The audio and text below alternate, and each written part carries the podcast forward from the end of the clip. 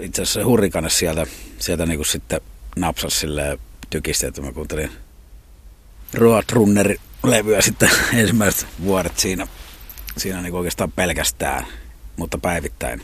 Itse asiassa mä jälkeenpäin miettinyt, että miksei porukat ikinä ostanut niitä muita levyjä, kun mä dikkaan niistä niin paljon. Että tosin jälkeenpäin, kun on niitä muita levyjä kuunnellut, eihän ne niin hyviä levyjä sitten ole, kun se tosiaan se oli niin kuin silleen ihan selvä homma. Varsinkin siinä vaiheessa sitten 84, kun tuli eka Vaspilävi ja Kissin animalaisia. Iron Maiden Powerslave. Se oli semmoinen niin kuin lekalla päähän. Sieltä sitten tiesi, että mitä sitä pitää tehdä. Muutenkin sitten Lappiin 93 vuonna. Ja se oli itse asiassa silloisen bändin basistin äiti oli muuttanut sinne. Ja me itse asiassa käytiin siellä pari kertaa aikaisemmin.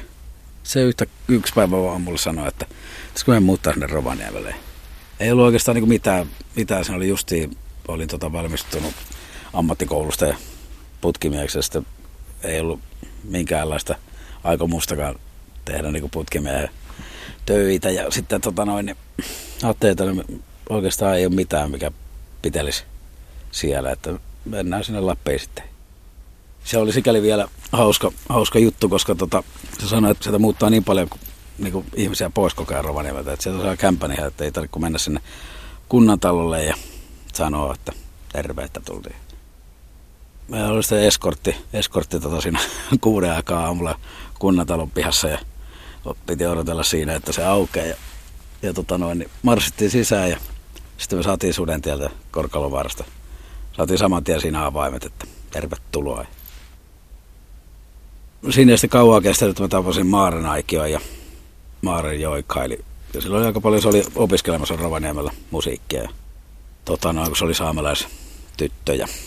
Sen kanssa alettiin siinä sitten seurustelemaan ja sitten ajauduin siihen ja se pyysi mua niin komppailemaan niitä sen keikkoja akustisen kitaran kanssa ja se mätki sitten noita rumpua siinä ja sitten niitä tehtiin niin kuin satunnaisesti silloin tällä. Ennen kuin sitten Päivikki Palosaari hullusta porosta pyysi meitä sinne keikalle. Sitten me oltiin siellä, kunnes sitten Päivikki sanoi, että miten jos tuutte tänne semmoiksi talon bändiksi. Että. Ja sitten tuumattiin, että no kuulostaa ihan hyvältä, että vuokrakki taisi olla maksamatta just silloin. Ja se oli ihan semmoista kädestä suuhun elämistä. Ja jätin järven jälkeeni. Takamaille uima mielen. Vaihtui vaahtopäät väkevät peiliksi syvimmän neidon.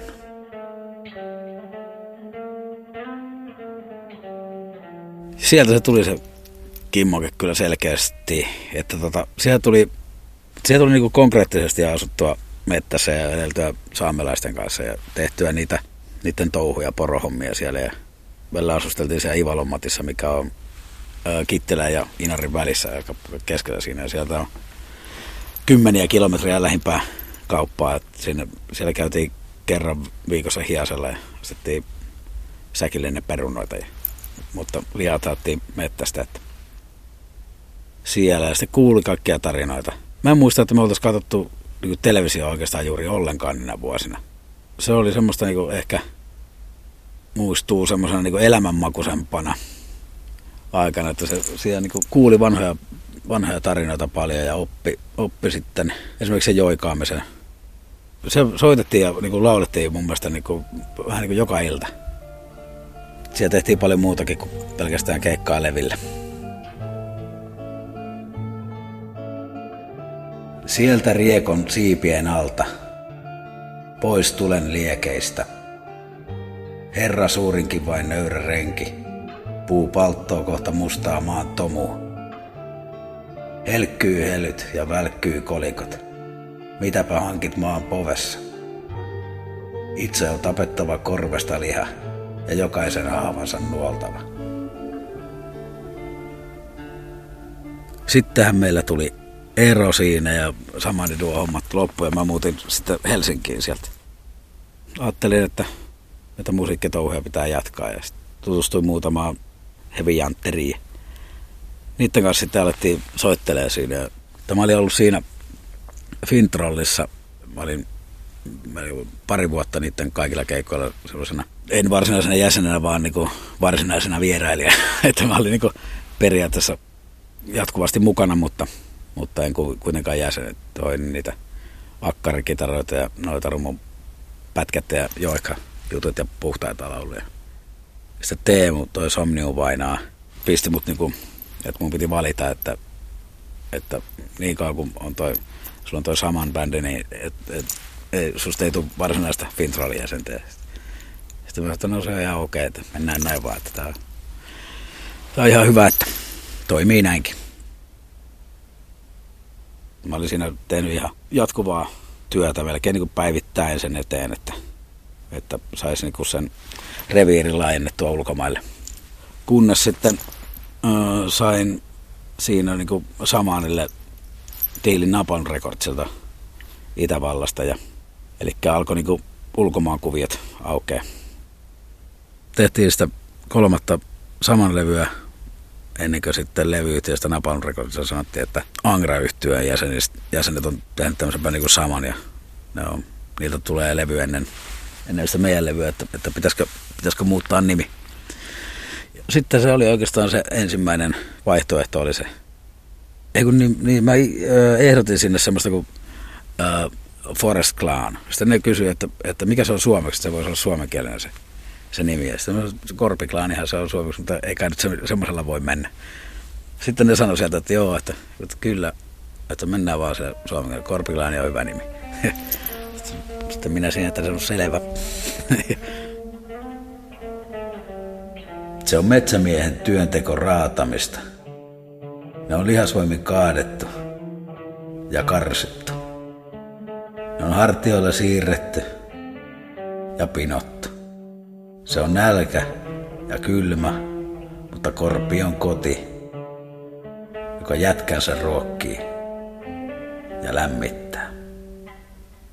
Että jos mulla on jotain vapaa-aikaa, niin melkein mä sitten jotain mietiskelen, että minkähän kitarasta seuraavaksi ostaisi, vaikka ei yhtään enempää tarvitsi niitä. Mutta se on, kyllä se niinku vie sen kaiken ajan, mikä sitten oikeastaan niinku perheeltä jää. No muuten nuo lelut, niinku, mitä on tullut ostettua, uusia instrumentteja ja muita, niin ja niitä kun on ottanut pikkusen sitten haltuun, niin ne on itse asiassa niinku, niitä parhaita, että mistä tulee niinku uusia biisejä.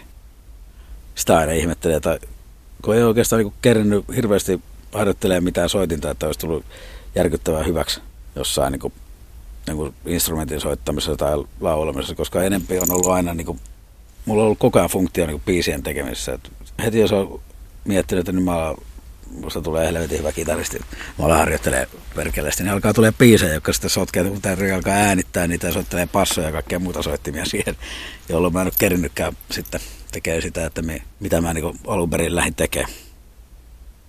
Tai jos mä ostan kunnon kanteleen ja opettelen sen nyt, niin sitten mä ostin kanteleen, mutta sitten kun mä alan opettelemaan sitä soittaa, niin se tulee heti biisi, jota mun pitää alkaa sitten värkkää.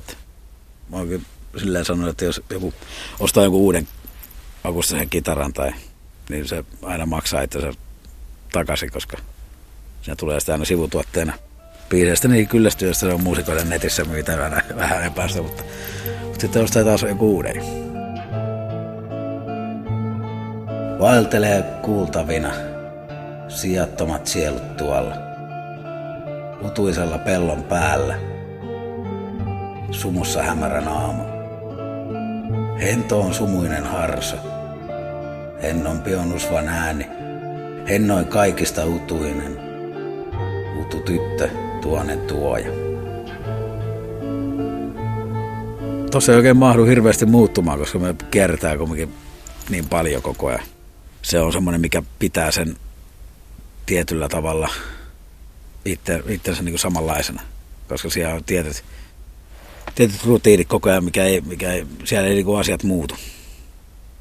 Se on oikeastaan aika semmoista niin kuin yötä ja tai seuraavaan paikkaan bussissa ja sitten puolta päivin tullaan ja se on semmoista aikamoista murmelielämää, se kiertueelämä. Aika vähän loppujen lopuksi sitten kai muuttunut, rauhoittunut lähinnä. Aikuista musta ei varmaan tule sitten ikinä, koska tässä on aika paljon vuosia mittarissa, mutta silti räkä valuu. Nyt ehkä viimeinen homma sitten, mikä tuntui semmoiselta isolta muutokselta, oli, että Suomessa alkoi, kun meillä meni monta vuotta, mutta me painettiin täysille saleille Euroopassa ja Amerikassa ja Japanissa oltiin käyty. Ja Suomessa silti soitettiin semmoiselle puolikkaille saleille. Mutta nyt sitten, kun se on muuttunut, että Suomen keikat vetää hyvin, niin se on tuntunut semmoiselta vähän niin kuin viimeiseltä voitolta nyt sitten toistaiseksi. Ja se itse asiassa tuntui paljon siistimmältä kuin joku ensimmäinen Amerikan kiertue, mitä kumminkin pikkupoikana odotteli aika. Tai mistä siinä on peiliässä niin päässä kuvitteli, että missä sitä oli sen tennismailan kanssa. Kyllähän se mulle on niin silleen perheen ohella niin koko elämä. Et mua ei oikeastaan varmaan, niin kuin, tai mä en tiedä mitä minä olisin ilman musiikkia, että olisikohan minua.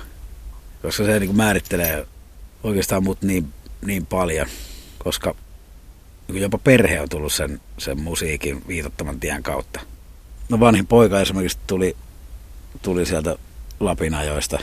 Nyt se on Libanonissa rauhanturvaajana ja tulee toukokuussa sieltä takaisin himaan. Ja se on vaimo tuli sitten tuossa, kun olin Finntrollin touhuissa ja sillä tiellä ollaan niin kuin sen kautta, että sieltä ne on vaan sitten tullut. Siellä on semmoisia niin onnen häivähdyksiä ja semmoisia juttuja, mitkä varmaan muistaa aina semmoisia, että tulee varmaan hymähdeltyä siellä kiikkustuolissa. Mutta tosiaan niin tärkeää on tämä koko reissu kyllä, että saa olla niin tyytyväinen kyllä. Jonne Järvelä. Aion elää joka hetken.